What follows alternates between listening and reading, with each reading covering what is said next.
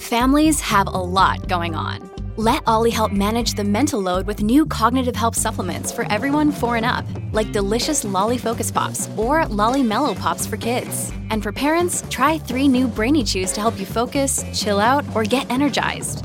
Find these cognitive health buddies for the whole fam at olly.com. That's O L L Y.com. These statements have not been evaluated by the Food and Drug Administration. This product is not intended to diagnose, treat, cure, or prevent any disease. Mom deserves the best, and there's no better place to shop for Mother's Day than Whole Foods Market. They're your destination for unbeatable savings, from premium gifts to show-stopping flowers and irresistible desserts. Start by saving 33% with Prime on all body care and candles. Then get a 15-stem bunch of tulips for just $9.99 each with Prime. Round out Mom's menu with festive rosé, irresistible berry chantilly cake, and more special treats. Come celebrate Mother's Day at Whole Foods Market. Look, Bumble knows you're exhausted by dating. All the must not take yourself too seriously and 6 1 since that matters. And what do I even say other than hey? well, that's why they're introducing an all new Bumble with exciting features to make compatibility easier, starting the chat better, and dating safer. They've changed, so you don't have to. Download the new Bumble now.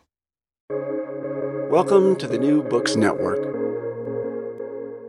Welcome to New Books Network. My name is Clayton Gerard. My pronouns are he, him, and today I am here with Dr. Clare Forstie, author of Queering the Midwest Forging LGBTQ Community.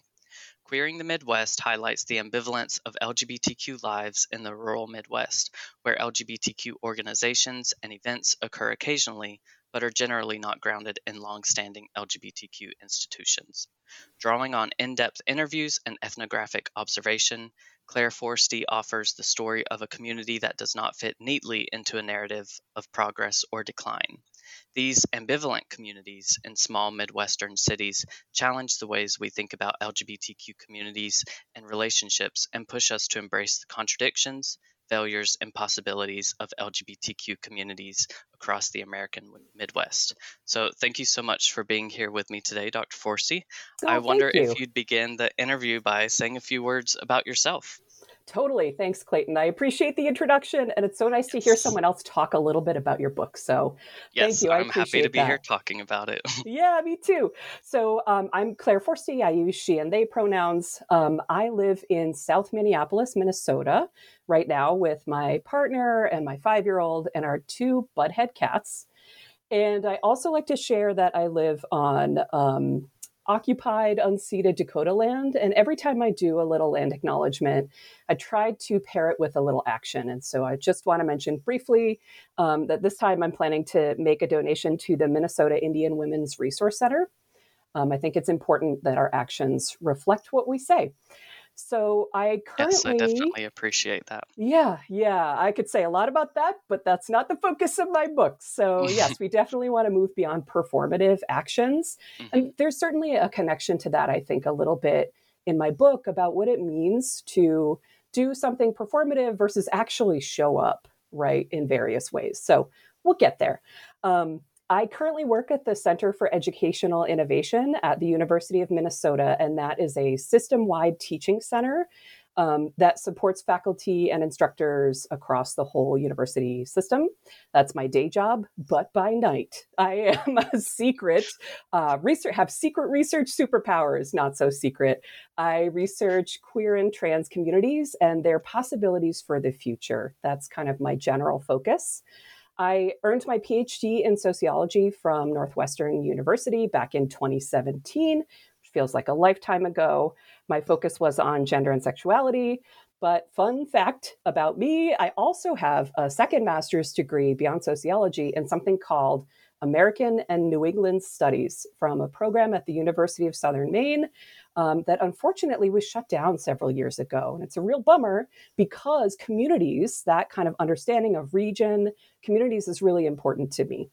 So, that community context, asking questions about um, when we're talking about LGBTQ people, who are we talking about? Where do we live? Are we talking about kind of the standard great cities of New York City, San Francisco, even here in the Midwest, Chicago? We're talking about smaller cities, rural contexts? Um, I've lived in many different smallish cities across my lifespan. And so I always am asking the question who are we talking about? Where are they from? What is their community life like? So that's a little bit about me and kind of what motivates this work.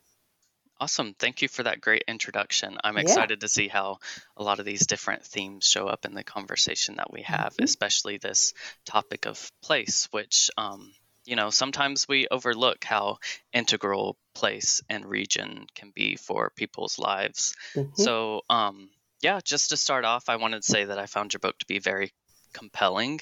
And living in the Midwest myself, I can easily envision a lot of the different situations and settings that you describe. So I appreciate the texture that looking at the context of the Midwest can bring to ways we're thinking about and studying LGBTQ community. Mm. Um, to, so to mm-hmm. start off, could you tell us a little bit about how this book came about for you? Yeah, totally. So um, we got to take a little bit of a trip back in time. So my thinking about this book um, actually starts way back in the year 2005. Um, this was in that first master's degree program, and I learned that year that um, a local Portland, Maine lesbian bar where I was living at the time was about to close. It was the only remaining, at the time, the only remaining lesbian bar north of Boston, between Boston and Canada. And I had a lot of friends in the community who were really mourning the loss of that bar.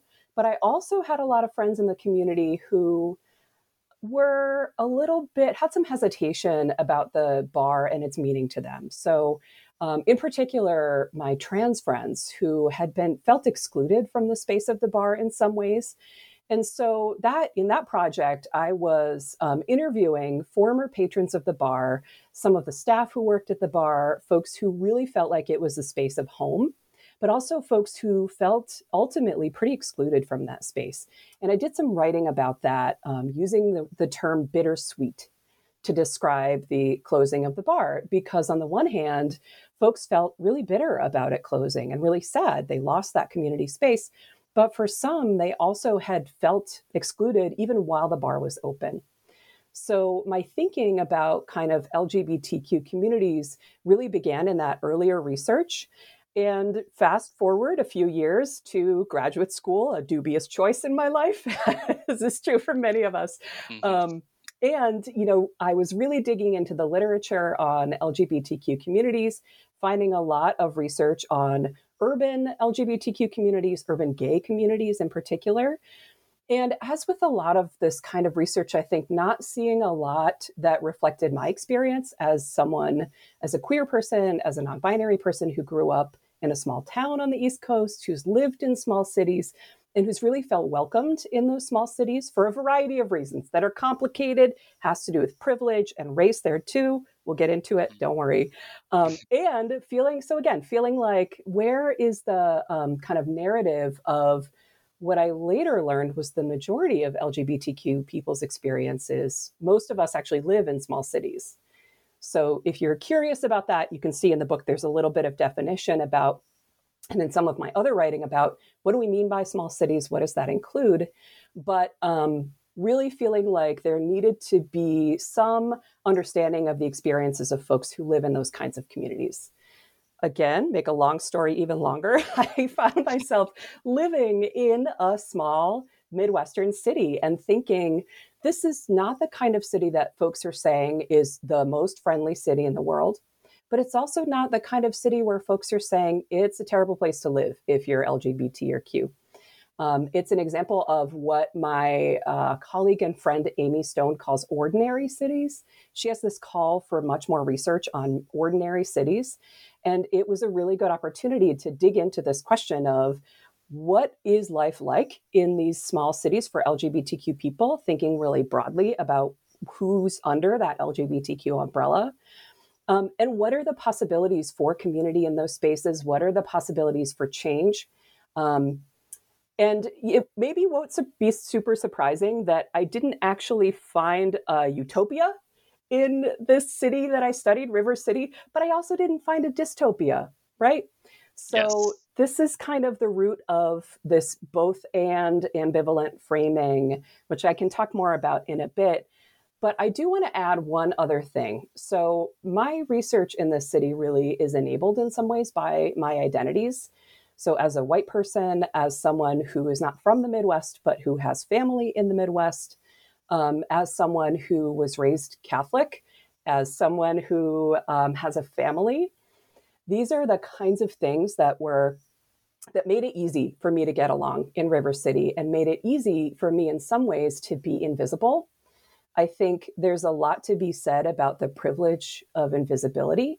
And I think if I had had different identities, this research would have looked different and in some ways might have been harder. So, whenever I'm thinking about a research project, I'm always thinking about my own identities and experiences in relation to the folks I'm talking to, right? And what are our commonalities? What am I able to see that other folks can't? And what am I not able to see by virtue of my identities and experiences? So, um, this book really does come from kind of my uh, perspective in a lot of ways and my experiences. So, you know, for me, part of my interest in that book does come from my perspectives, but also has its limitations as a result of that. So, as you can see, I'm ambivalent about everything, including my own identities and my research.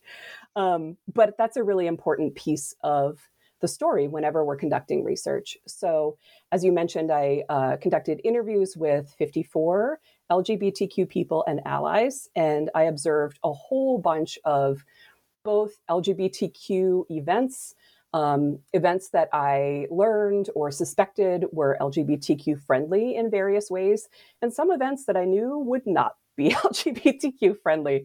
Um, I didn't write about this, but I did um, go to observe a mixed martial arts event which was fascinating. And I um, have some thoughts about that. But there, most of the work that I did was um, observing events that I where I thought I would find my participants, and I thought I might find a sense of community. So that's kind of the story of how my book came to be. Nice. Thank you for giving us an insight into that little journey. I really mm-hmm. appreciate you situating the role of privilege in how this book came about and positionality because we often recognize that in the book as you know we're talking about different people or different themes but recognizing the researcher's positionality and what doors were opened and what doors were closed is really helpful in mm-hmm. digesting the research and what we can learn from mm-hmm. you know what's written so i appreciate you going over that it's really insightful to hear and like like i said earlier there's a lot that I can just envision from my everyday life here in this book. And I mm-hmm. really liked how you brought up the idea of like ordinary cities and just like that ordinariness of like, you know, you mentioned at one part that there isn't necessarily a gay bar at mm-hmm. one point in time like mm-hmm. it closed and then there wasn't really a replacement or anything and mm-hmm. that's kind of something that where i'm at here in one of the most liberal towns in Kansas, like mm-hmm. it's still just very ordinary and there's not really a gay bar, but it's like not really homophobic in any way. Some mm-hmm. people can find acceptance. So there is a lot of that ambivalence. So I'm excited mm-hmm. to be able to talk with you more about how that shows up. Mm-hmm. So, um, one of the first questions that I wanted to ask is about this idea of urban migration and mm-hmm. people's locality. So, a common trope in a lot of narratives of queer community is this urban migration phenomenon where queer folks can presumably find opportunities to experience community and acceptance and belonging in larger cities. So, can you tell us about River City, this city that you locate your research within?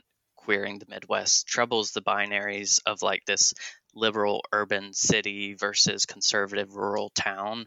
And what are some of the nuances and takeaways from this research in spaces that kind of trouble those kinds of binaries? Totally. I like to kind of joke, even in my teaching work right now, that I don't like any kind of binary. and so, but before we get there, I think we also need to understand the binary first. So, you know, so let me just kind of explain that a little bit. So, there is um, quite a bit of research on gay migration to major cities, and there is a history for that, right? Um, you know, I'm thinking about the book Queer New York, which really documents that experience in New York City.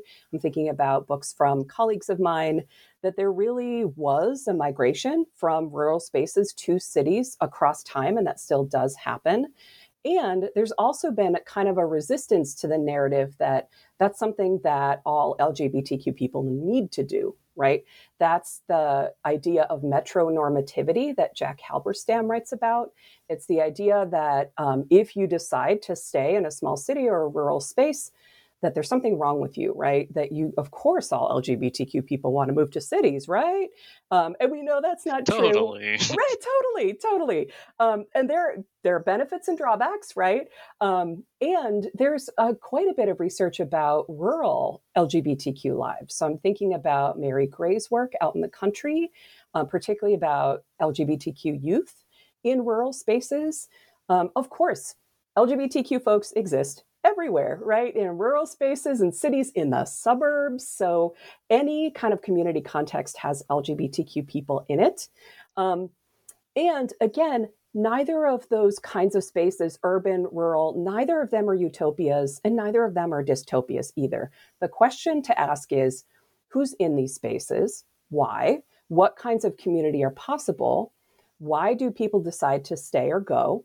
What kinds of community um, can change over time what types of communities are likely to be successful in those spaces depending on kind of the local historic dynamics the local racial dynamics class dynamics um, to really understand how that informs what kind of community these spaces are so it's not to say that if you live in a city or a rural context or a small city your life's going to be great or it's going to be terrible. Those kinds of spaces work for some kinds of people, but not others.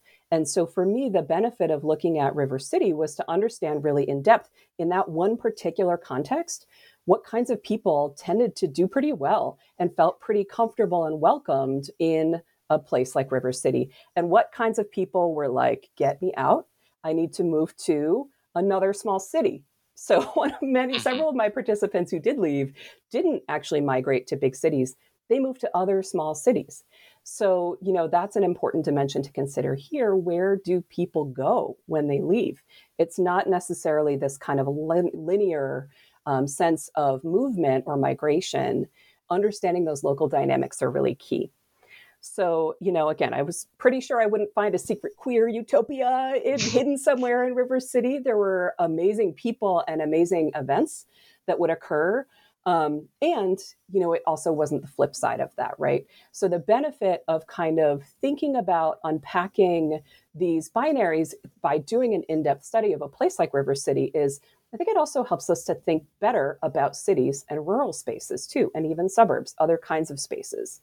So it helps us to unpack our assumptions a little bit about, well, again, in this city or in this neighborhood in this city, who really feels welcome?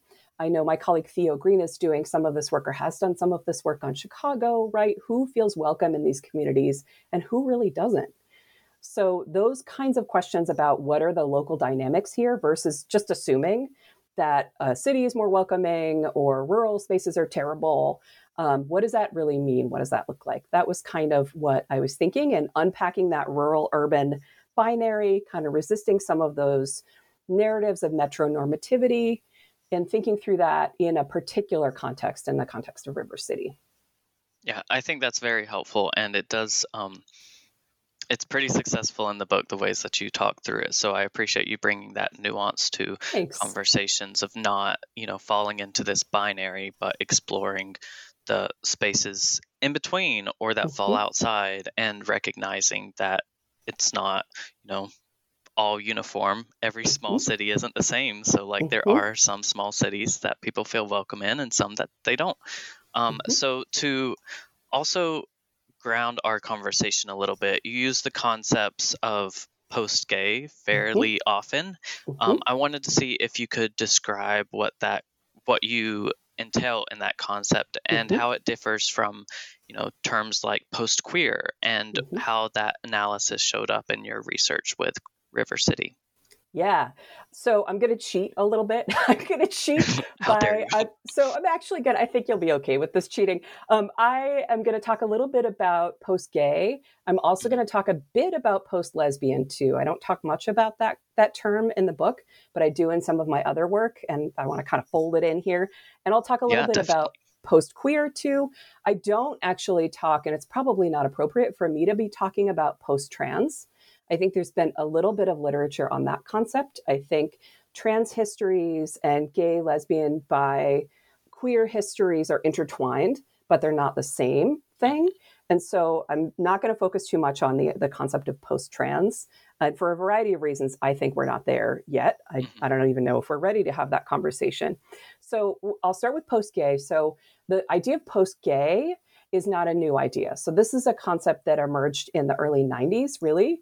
Um, and it came out of this idea that, well, maybe for gay men, maybe there is a time, maybe it's in the 90s, maybe it's in the future, when being gay is not the most important thing about gay folks.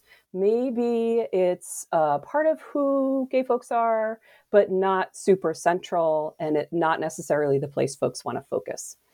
Um, and there was a lot of debate about that idea in the 90s. And since then, there's been a lot of literature about this idea. So, my friend Amin Ghaziani writes about this in his book, There Goes the Gayborhood, looking at Chicago and making this argument that I find really useful that he's arguing that in urban gay communities, they tend to follow this trajectory. So they start out in, in kind of with kind of a closeted sensibility where folks don't feel safe to be out and then they pass through this kind of coming out phase where gay folks can be more visible and comfortable and out. And he's presenting some evidence that maybe that community is arriving at something called a post gay moment. And that's again the idea where gay identities are less central to gay folks' lives. And I think there's some reason to be kind of worried about that. So I think for me, what's useful about that is a couple of things. So, first of all, I don't think that Amin Ghaziani s- says that every community is going to go through that linear process.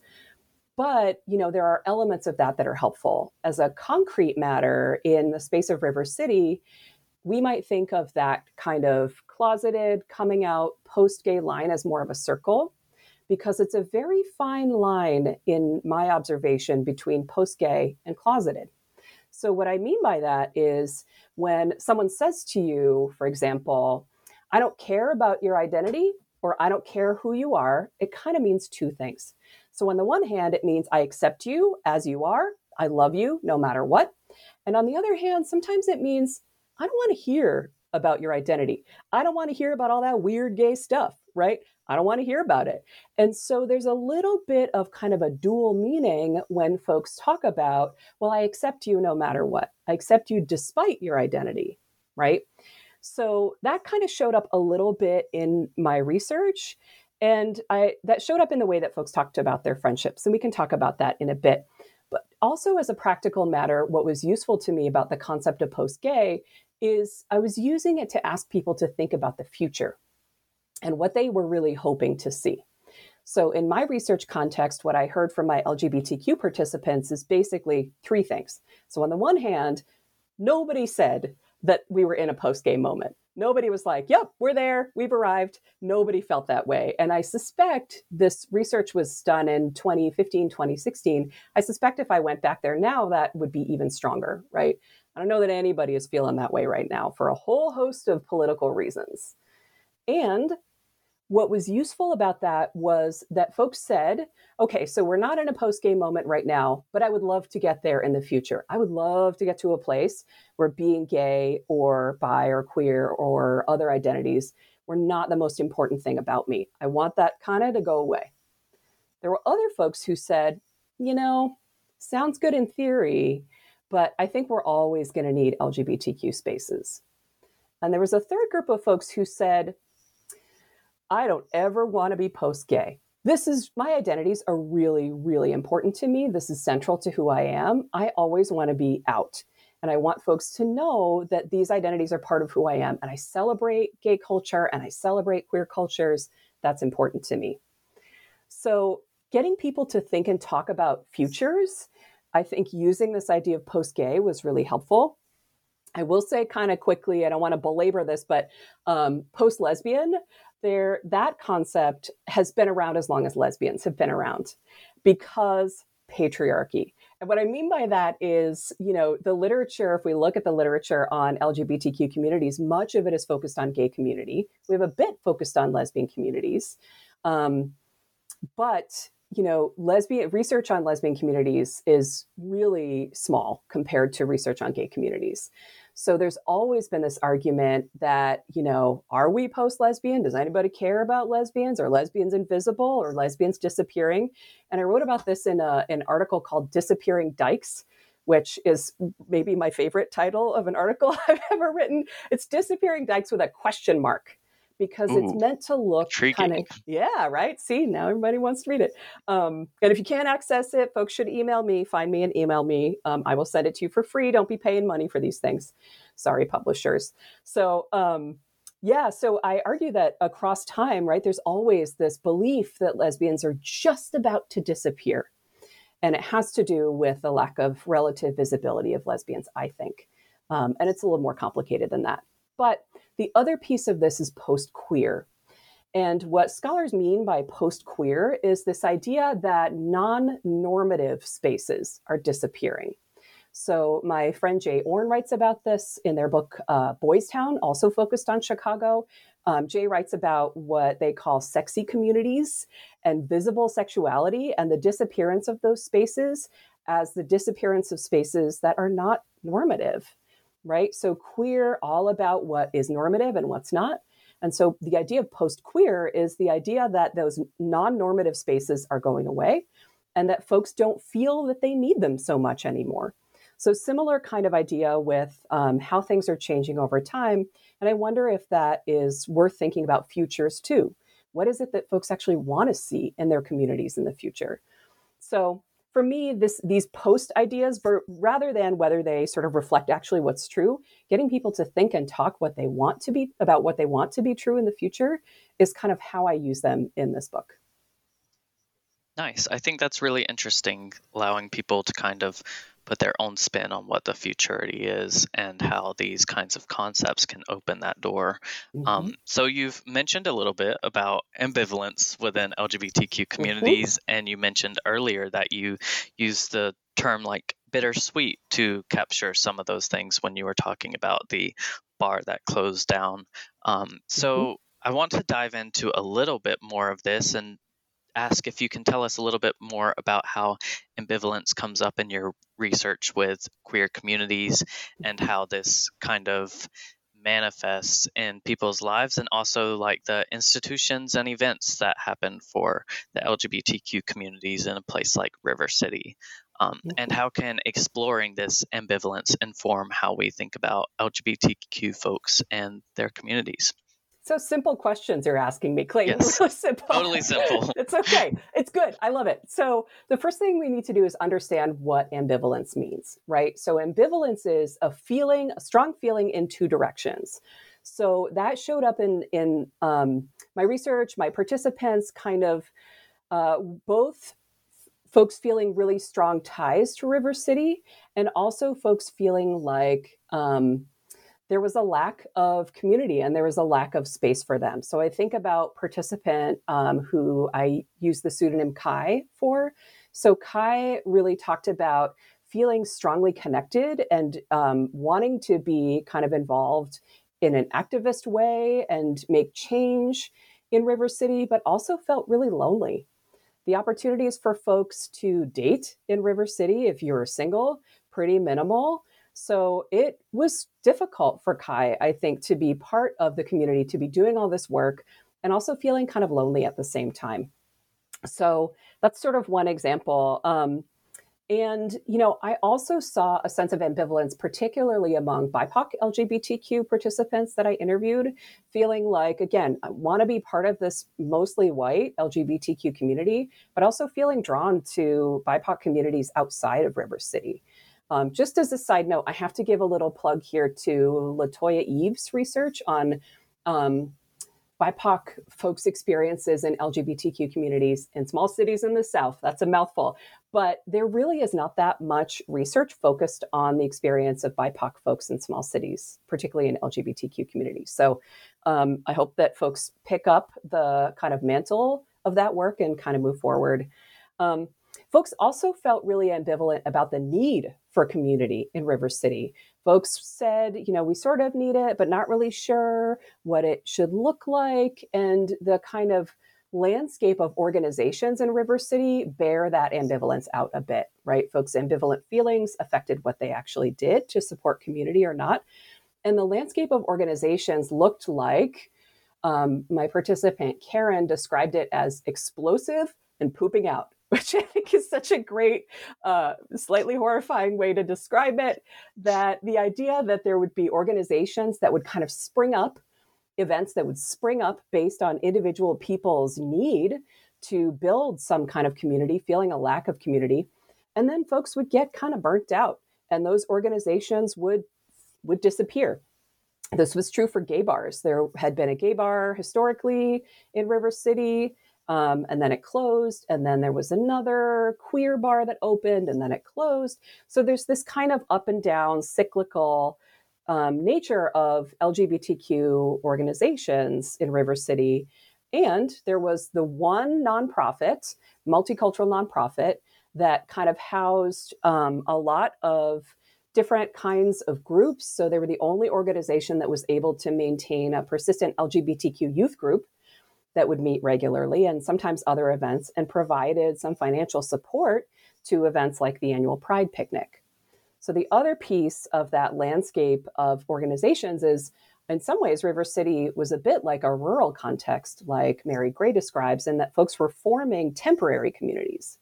So, temporary communities around a particular event, particular time of year. Pride picnic, folks usually would kind of put things together for that, maybe a drag show or two. Whether that counts as community is another whole question. It's kind of complicated. Um, and folks would find and describe um, what their local gay friendly organizations were, right? You kind of had to find out by word of mouth. There's no Yelp for gay friendliness, right? It doesn't exist. That'd be hugely problematic. Um, and, you know, so one of the things folks told me when I first got there is one of the coffee shops, which I think I call Brews in the book. Local coffee shop, gay friendly. You'll be fine there. Don't worry about it. So you would hear about places that were known to be gay friendly, and of course, gay friendly to whom. Um, but the other sort of side of this is, aside from that landscape, is it's difficult to organize for long term change if you don't have a persistent organization, a home, a persistent home. So some of these nonprofits that would spring up would do really good work for a year or two years and then disappear, just completely disappear. I just checked one of the latest organizations today um, just to see if their website was still functional and it was down. And their last post on social media was in 2021, right? So maybe there's another organization that's springing up as we speak. I don't know. But that is part of when we think about kind of folks' ambivalence about the need for community, not having a really strong investment in a community institution for a whole variety of reasons means that it's more difficult to do that kind of long term work. And folks get burnt out, that kind of pooping out feeling, right? So, you know, it's, um, on the other hand, on the other hand, there's always another hand. On the other hand, maybe the kind of land, that kind of landscape means that short-term change is a little more possible. That there is the ability for a small group of folks to step in and do something really concrete really quickly and then fade away. So, not sure exactly what that looks like going forward, but I can imagine um, that one example that comes up in the book is kind of what happened after the Pulse nightclub shooting um, in 2016, there was a group of folks who mobilized really, really quickly to respond to that. And that was a pretty powerful event where I saw almost all of my participants. Um, so, you know, maybe the flip side of that is given that landscape, maybe it's more possible to organize in response to a really concrete short term thing. So, just thinking about the future and kind of organizing for the future I don't know how sustainable it is for that work to be done by a single person. It's not. But to find those relationships to kind of mobilize when the proverbial poop hits the fan, right? Um, maybe that's a way to think about how change happens in River City. So I know we went really far, far afield from the idea of ambivalence, but I think that's kind of how my thinking informs what's possible and um, how participants um, feelings and behaviors affected what's possible in a place like River City. Mm-hmm. Yes, this is really interesting, and I appreciate you mm-hmm. speaking to this because, I mean, just as you're talking about this, I'm thinking of situations that have come up in my own research. Like there was mm-hmm. one time, it was in a large city, but one of the activists that I was working with, um, she was sharing with me kind of the frustration of, mm. you know, we had a pretty successful protest where a lot of people showed up mm-hmm. um, for trans rights and trying to advocate for inclusion.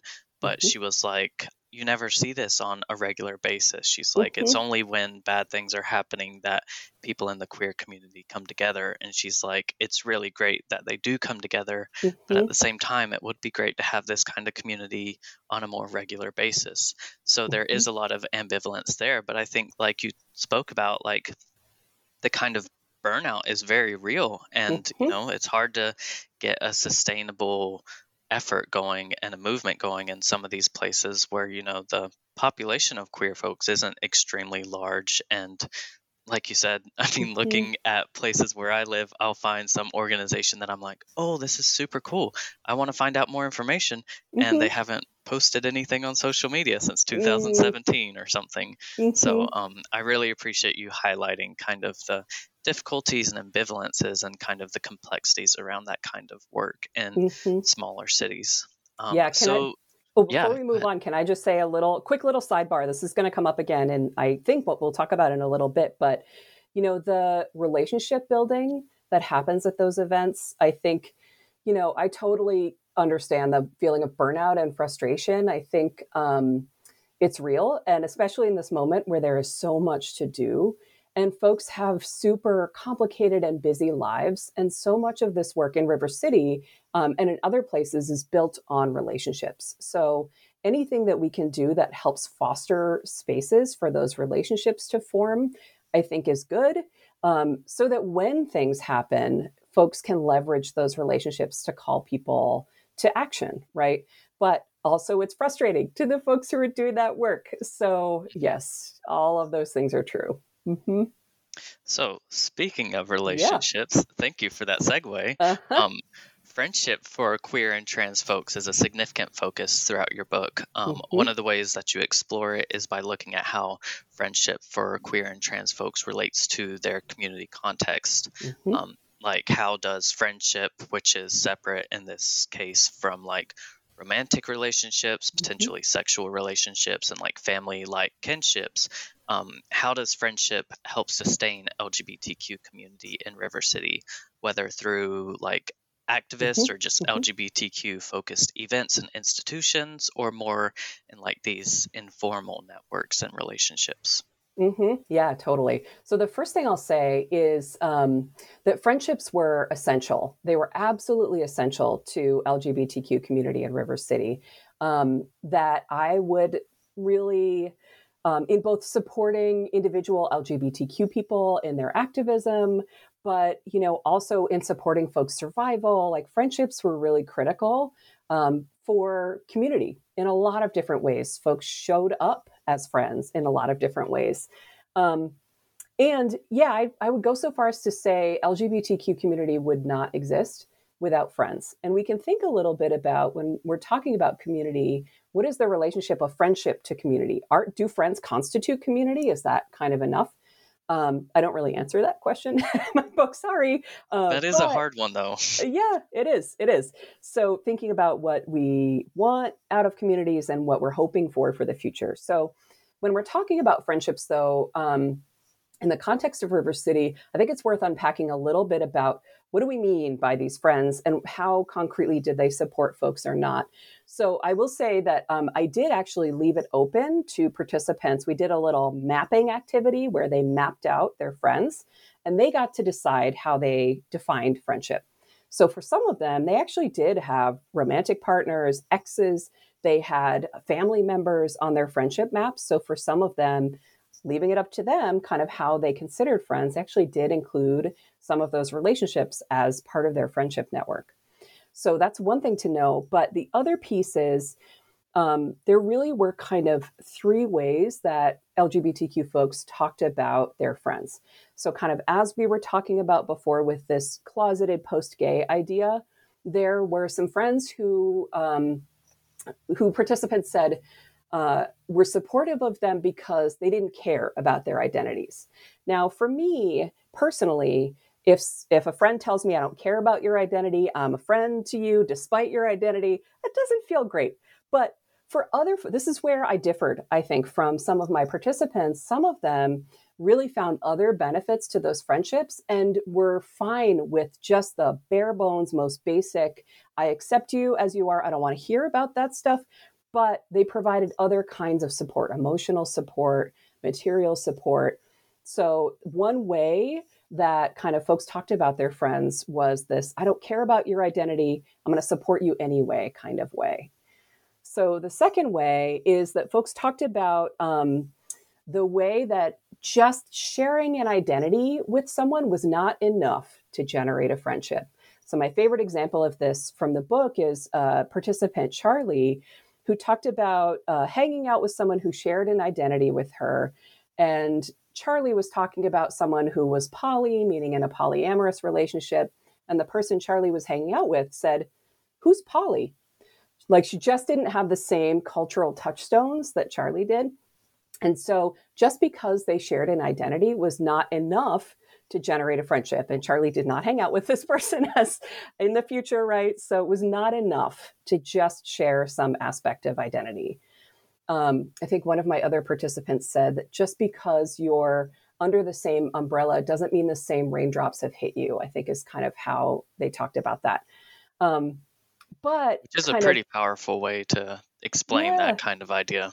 Yeah, I like the kind of umbrella. Folks talk about umbrellas all the time and this kind of LGBTQ supportive work, right? So, yeah, it's just because you share an identity with someone. And I, you know, for those of us who are part of the LGBTQ community, we know that there we are not friends with all other LGBTQ people. We know that one person who's like, nope, nope, nope, nope, we don't share values, right? We don't share mm-hmm. values. So the other way that folks, LGBTQ folks, talk about talked about their friendships was um, the kind of friendships who really j- had a shared sense of culture with them. Right? They got all the insider jokes. Number one, maybe not all the insider jokes, but enough of them to have a shared sense of culture. And, you know, they also were willing and happy to talk about things like relationships unlike some of these other friends who were like, I don't want to hear about your relationships. That's weird to me, right? Those friends who had that sense of shared community, shared culture, were happy to talk about relationships, who they were dating, how's it going, what's going on. Oh, you're breaking up. Oh, crap, I'm really sorry. Those kinds of things, in addition to those shared cultural jokes, insider jokes, things like that, and symbols, things like that. So, you know, the, the kind of question to ask about these friendships that I hinted at a little bit earlier is, you know, whether those friendships are enough to sustain community, right? Are those friends going to sustain individual LGBTQ people, given the role of LGBTQ people in putting together events and responding to immediate things that are happening in the world? Is that enough, right? Are those friends actually going to show up when they need to vote for your rights? Are they going to show up to the school board when the school board is threatening to take away anything in your schools related to the queer families that exist in those communities, right? So the that is the question that yet again I don't answer in the book, but I present as something to consider, right? That do these friendships sustain community? Is sustaining individual LGBTQ people enough in the context of River City? Maybe, maybe. Or is it essential for and or is it essential for those friends to show up in really concrete ways when it's important how do they show up when it's important what does that look like so that's part of kind of what is ambivalent about those friendships i think um, and it really varies from person to person in terms of their experiences so again not super satisfying. I will say one other thing. Um, just kind of looking at the numbers of friends, we would imagine in a post gay world, LGBTQ people and non LGBTQ people would have the same number of friends on average, right?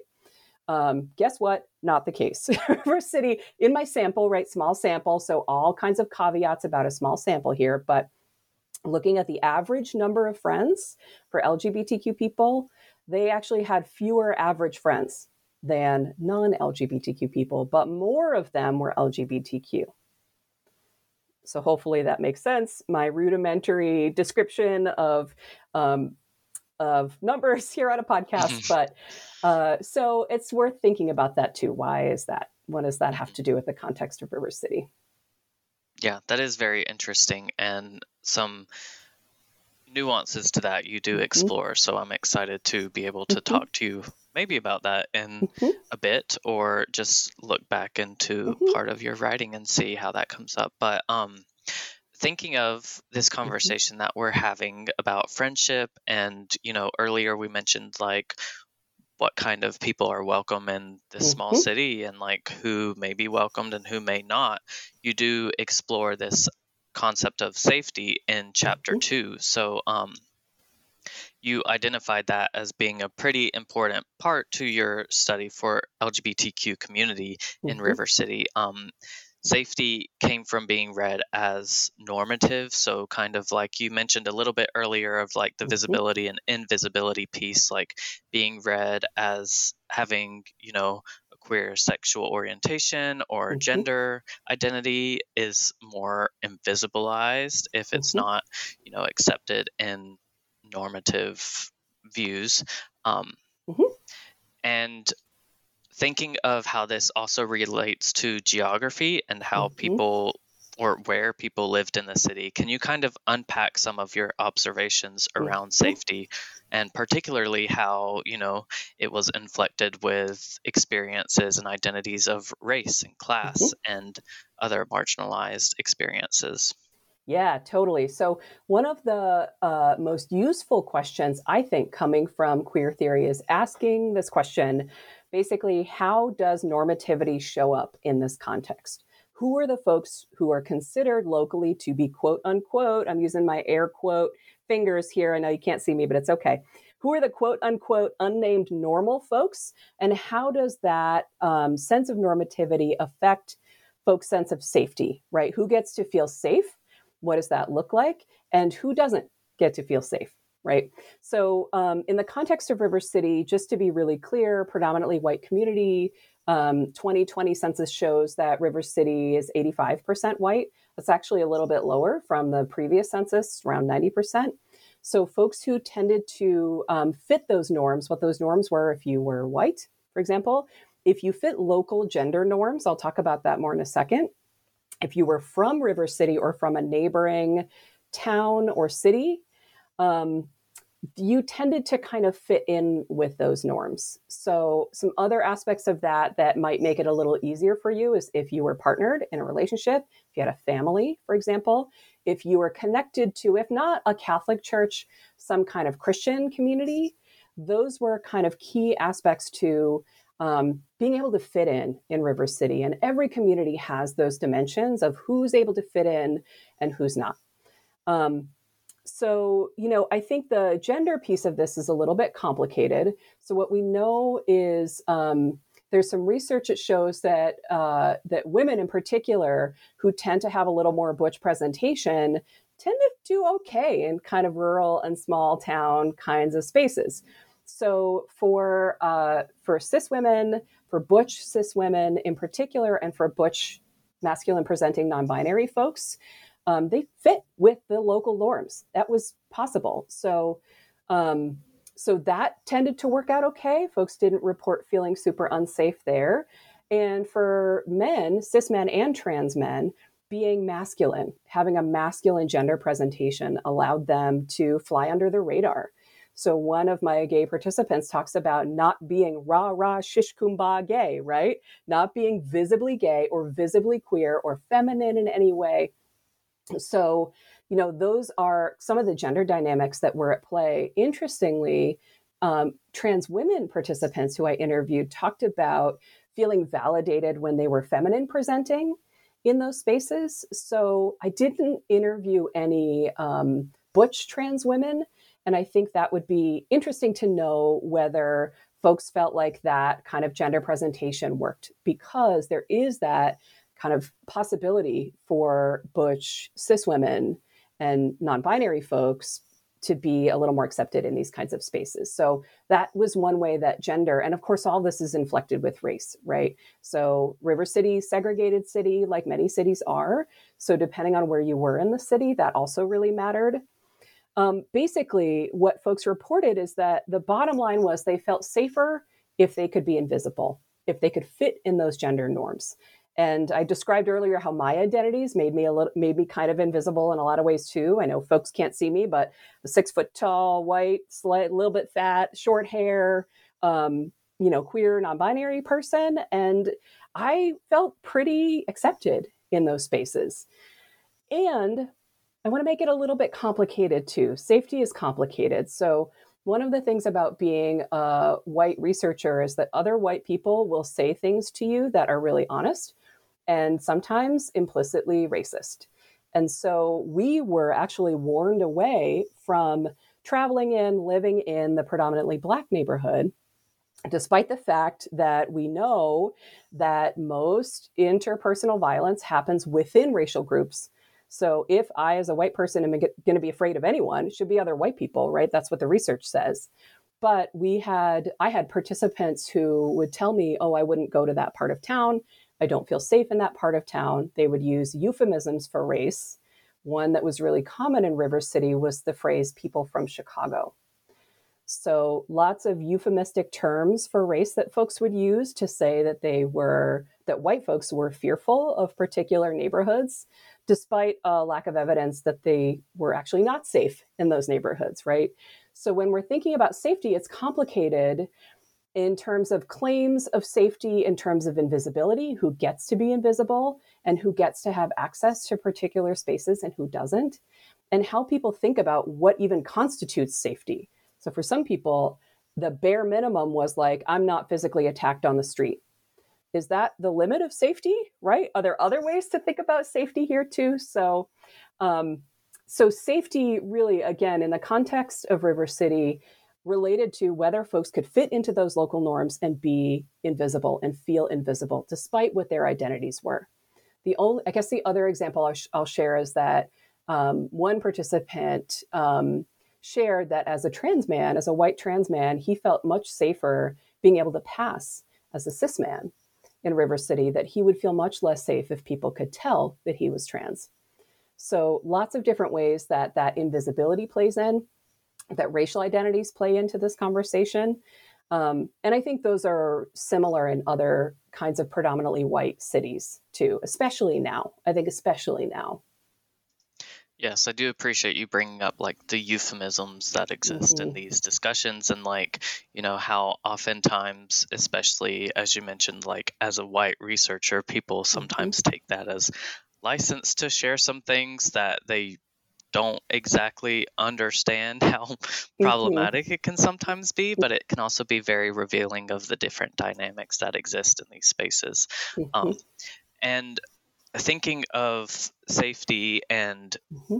I'm especially interested since you say now you work more in like diversity education kind of mm-hmm. work. Um, you discussed how allies of the LGBTQ community both support and benefit from the LGBTQ community in River City, mm-hmm. and how this this can be context dependent, and obviously relationships play into this, and you know who's welcome, who's not, who's mm-hmm has the privilege of you know that invisibility sometimes if we consider it a privilege in those contexts um, mm-hmm. Can you explain what you call diversity resources mm-hmm. in these sections and how the ambivalence associated with these surfaces and the different relationships? Mm-hmm. Yeah, absolutely. So I think um, if we are going to call ourselves allies in different ways, we really need to be asking ourselves, what do I receive from this relationship with this friend, this particular friend? And is what I'm giving back really balancing that out? And so the idea of diversity resources really is the way that I talk about it in, in my book is that it's kind of a medium of exchange. And it's um, things like cultural, symbolic resources, some of those inside jokes, knowledge, but it's also material resources. So it's things like time, it's things like money, it's things like labor. So it's a medium of exchange, in this case, kind of between friends, right? So we could think about this in another way too, but in the context of my book, that's kind of how I talk about it. And on the one hand, kind of as I was talking about friendships before, allies absolutely do offer a lot of resources to their LGBTQ friends. Again, LGBTQ community wouldn't exist in River City without the labor of allies for sure. Um, folks, uh, you know, did things like provided childcare. They offered emotional labor for their friends, right? They listened to their friends. They provided them emotional support. Um, they showed up in all kinds of different ways. They would go to events. Um, I had one participant talk about building something in the backyard of one of his friends, like they needed help. So folks showed up and actually did do a lot of work and provided a lot of resources to support their LGBTQ friends. And there were ways in which allies kind of drew resources, pulled resources from LGBTQ people. And what that meant was kind of using their LGBTQ friends to demonstrate how cool and progressive they were, um, wanting to sound cool, wanting to share that their LGBTQ friends are more interesting and that we're more fun than, than non LGBTQ fo- folks. Just to be clear, I'm not fun or interesting, so don't nobody better be thinking that. But to say, yeah, sorry, as I'm an boring. introverted queer person, like, Yeah. sorry, I'm just Yeah. not that fun. No, I'm not that fun. I'm not that interesting. Give me a Um, book. That's a yeah. fun night for me. yeah, yeah, I'll watch some Star Trek. It's fine. So, so they, but they would say, you know, oh, these friends are different because they're interesting and fun. And isn't that great? And doesn't that show progress? How how much we've come along in our community? Um, and some of this is regular friend stuff, right? Regular friend stuff. Of course, we provide emotional support to our friends. Of course, we want to think of them as fun and cool and interesting. But kind of the the main idea here is that um, some of this work really is about one friend specifically having a marginalized identity, right? So, gaining knowledge about LGBTQ people's lives, sharing that knowledge, or demonstrating that knowledge to seem cool and hip. Um, I don't know that I am doing that with knowledge about straight identities and lives. Like we've all seen a Disney movie. I like I was raised by two wonderful straight parents, right? I know everything about straight. I don't know everything, but I know a lot about straight culture. I don't need to demonstrate my coolness by talking about that stuff, right? It's different when you get to show how cool you are. You know about drag culture. You know, you know about all these things um, as a way to kind of show to get a little bit of status, right? To get a little bit of status. So when we're thinking about kind of diversity resources, it's worth thinking about do, for those of us who are allies in different ways, does that really balance out? And again, are we willing to show up for folks?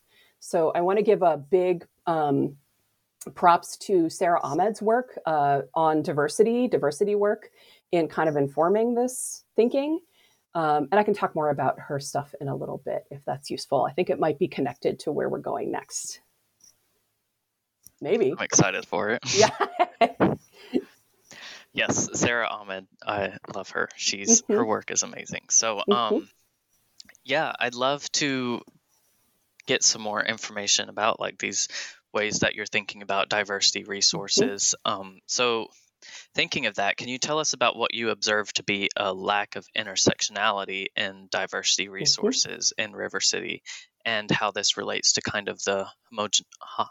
Huh, Mhm. Wow, I cannot say the word It's okay. homogeneity of that Yep. community. Yeah, yep, definitely. So um, I just want to be clear that this is an idea. This is not like a finding from my research. It's kind of an idea, and I would be curious to know from other folks if this resonates or if it really doesn't. This is one of those places where I feel like I am very open to being wrong. But one of the things I noticed in my research was the way that people would leverage their diversity resources about one particular marginalized group to say that they're welcoming of all marginalized people. So just because you've got that LGBTQ friend, of course, you are comfortable with all kinds of differences. So the way that people would exchange their diversity resources around one particular group for other groups, even as they maintained kind of use that implicitly racist language, for example. And so I am curious about, again, if folks are interested in digging into this, they really should start with On Being Included by Sara Ahmed to think and talk about diversity work and how it shows up in our different, the context that we work in. And I see this, I'm glad that you mentioned my work because sometimes I see this a little bit in my work now where folks want to claim the marginalized identities of their children, of family members, of their friends to share that because they have a child who's trans or um, a child with a disability, of course, they understand all of these different dimensions of inequality or difference.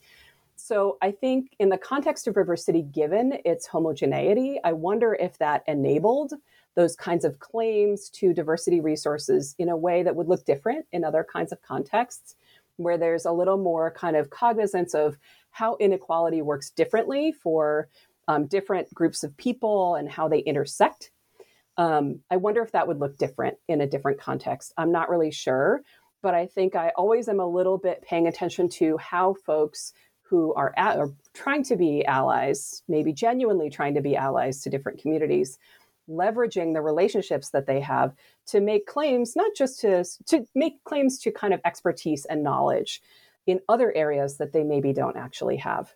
So it's kind of it's a question, it's an idea more than it is a finding. And I think definitely informed by the context of River City. And I'd be curious if what I'm suggesting is true and if it's true in other contexts, similar ways, different ways, but how we exchange those diversity resources to say, we're welcoming, we are inclusive, um, without that actually being at, backed up by action, concrete action, I think is a question for me. Yeah, thank you for going into that. And to kind of really emphasize this relationship aspect, mm-hmm. circling back to our friendship discussion mm-hmm. a little bit. Can mm-hmm. you tell us about what you described as friendship homophily in the LGBTQ community in River mm-hmm. City, specifically as it relates to race and class? And mm-hmm. what might this suggest to us considering the importance of friendship in the community and the social and political issues the LGBTQ community faces? Oh yeah, it's a big. Uh, it's complicated. as many things. So let's just start with the idea of homophily, right? So the idea of friendship homophily is true, kind of across the board in the U.S. It's the idea that people tend to be friends with people who are very similar to them, have share similar identities, particularly race, gender, um, other dimensions of it, class, other dimensions of identity too. So um, if we think about this in terms of purely from a numbers perspective and who it's possible for folks to have friendships with, if you're living in a community that's predominantly white, the p- white folks have much more of a chance of finding friends, given this homophily, this desire to be friends with people who are similar, um, than uh, BIPOC folks do, right? So uh, we know that for a variety of historical reasons, for a variety of reasons that have to do with the way that racism is built into our lived environment, the institutions where people actually form friendships, for example, that it's difficult, it's challenging to maintain cross racial friendships. Cross racial friendships happen. Um, there's some research on that too, if folks are interested. I think uh, Anne Corgan, I think is her name, someone who's written about that in the past. Um, and we know that River City is diversifying, right? So we know that proportions of BIPOC folks are increasing. Um, so, you know, that's part of kind of the broader context of kind of friendship within River City. And, you know, if you are a BIPOC LGBTQ person in River City, you know, thinking about what your chances are to find friends who are similar to you, pretty minimal, pretty minimal. I know Charlie, participant Charlie, Black um, queer woman, talked about how she felt like often in her friendships, she was the token Black friend, right? And so those are not the kinds of friendships that feel authentic and sustaining to folks. So, in terms of the future, though, what I am not suggesting is that all of a sudden white folks go out and try to be friends with a bunch of BIPOC folks, right? Like, I'm not suggesting that we do that in a, you know, this is, this is, you're going to be my token friend, right? But how do people form friendships to begin with, right? This is a question many of us have right now. Many of us are struggling with finding friends and having and sustaining friends, right? So, one thing that we know from the research is people find friends through institutions, through organizations that we're involved in. And I think thinking about the future of friendship and the future of equality and, and justice in the context of River City, I think um, for white LGBTQ people in particular, it's kind of on us to start showing up to public events like um, I attended a Juneteenth event, for example. I didn't see a ton of my white LGBTQ participants at that event. Um, to start showing up to public facing events to start to build some of those connections, to try to make some of that change and to start showing up. That's basically the shortest way I can say it is to start showing up in a way that's not, I need to save the day, right? No white saviorism, to show up with some humility and some openness to building relationships that can help contribute to change in the longer term. And to help challenge this idea of friendship homophily a little bit, because um, I don't know that it's a great thing that we're friends mostly with people who are similar to us. I think there's a lot of discourse about that right now politically and the importance to uh, importance of understanding folks who have differences from us. So, you know, I think the work of equality and the work of justice requires that those who have more power try to put themselves out there a bit. So that's kind of my thinking here is that if we think this friendship homophily, if we think the idea of friendship segregation is not a good thing, start showing up in different ways, in ways that are humble, in ways that are uh, with our hands open, willing to be helpful, um, but not wanting to save the day or take things over. So that is my thought about kind of relationships and the future of kind of racial justice within LGBTQ communities. Um, because relationships are so important in contexts like River City.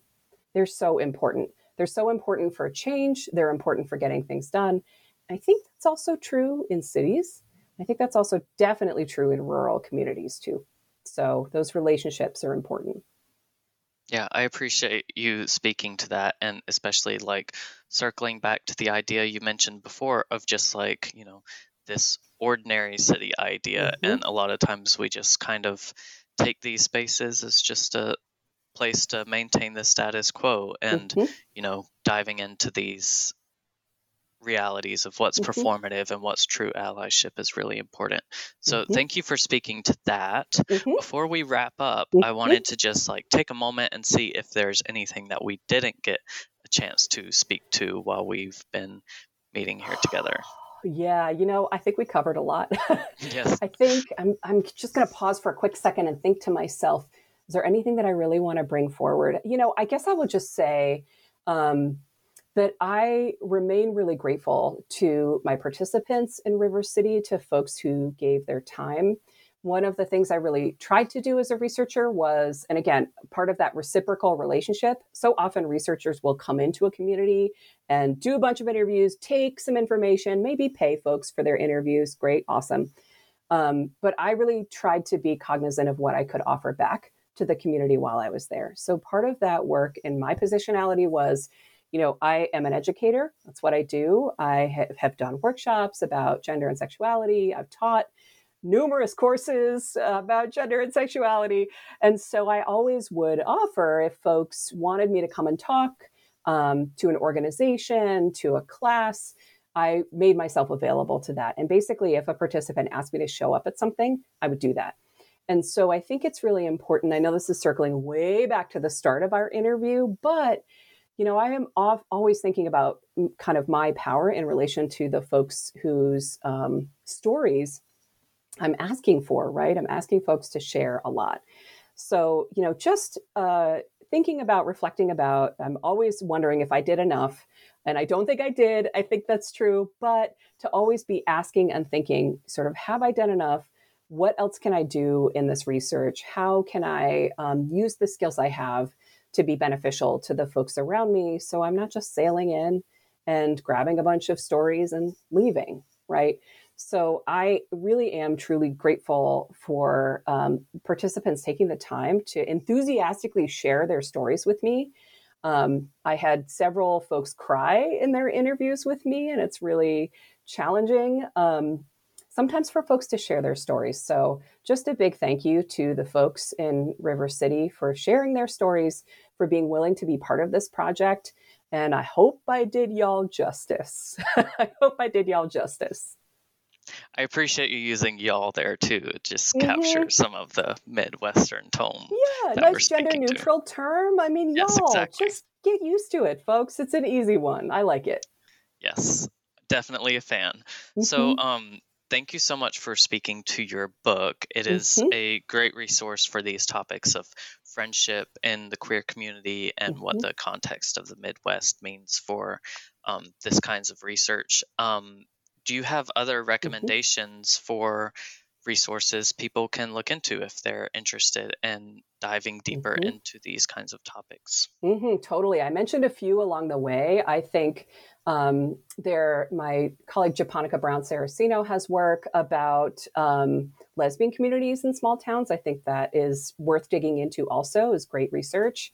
Um, I think also just kind of thinking locally for folks, just generally finding the organizations that are doing this work, any archives that are doing this work.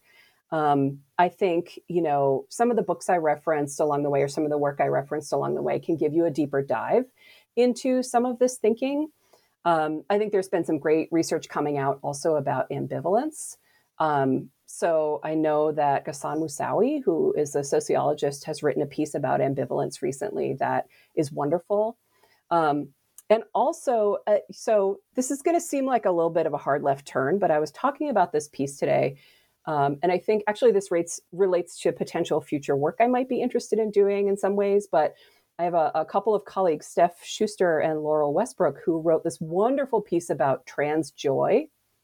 I think um, we it can feel a little bit kind of doom and gloom i think when we're studying lgbtq communities in this moment and i hope that some of the writing that i did about friendship kind of touches on a little bit more of that joy and it's a really wonderful piece to remember why it's important not just to focus on the doom and gloom right to think about what's joyful about our membership in different communities about what that future looks like and how to think about it with a little bit more of that joyful lens.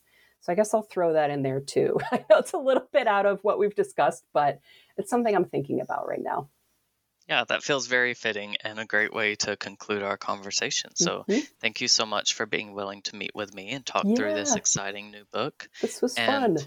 Yeah, it was definitely insightful. So, I appreciate all the work that you shared and mm-hmm. the insights that you've provided. Mm-hmm. Yeah, I really appreciate it. It's fun. I love having these kinds of conversations. So thanks for the invite. Yes, thank you.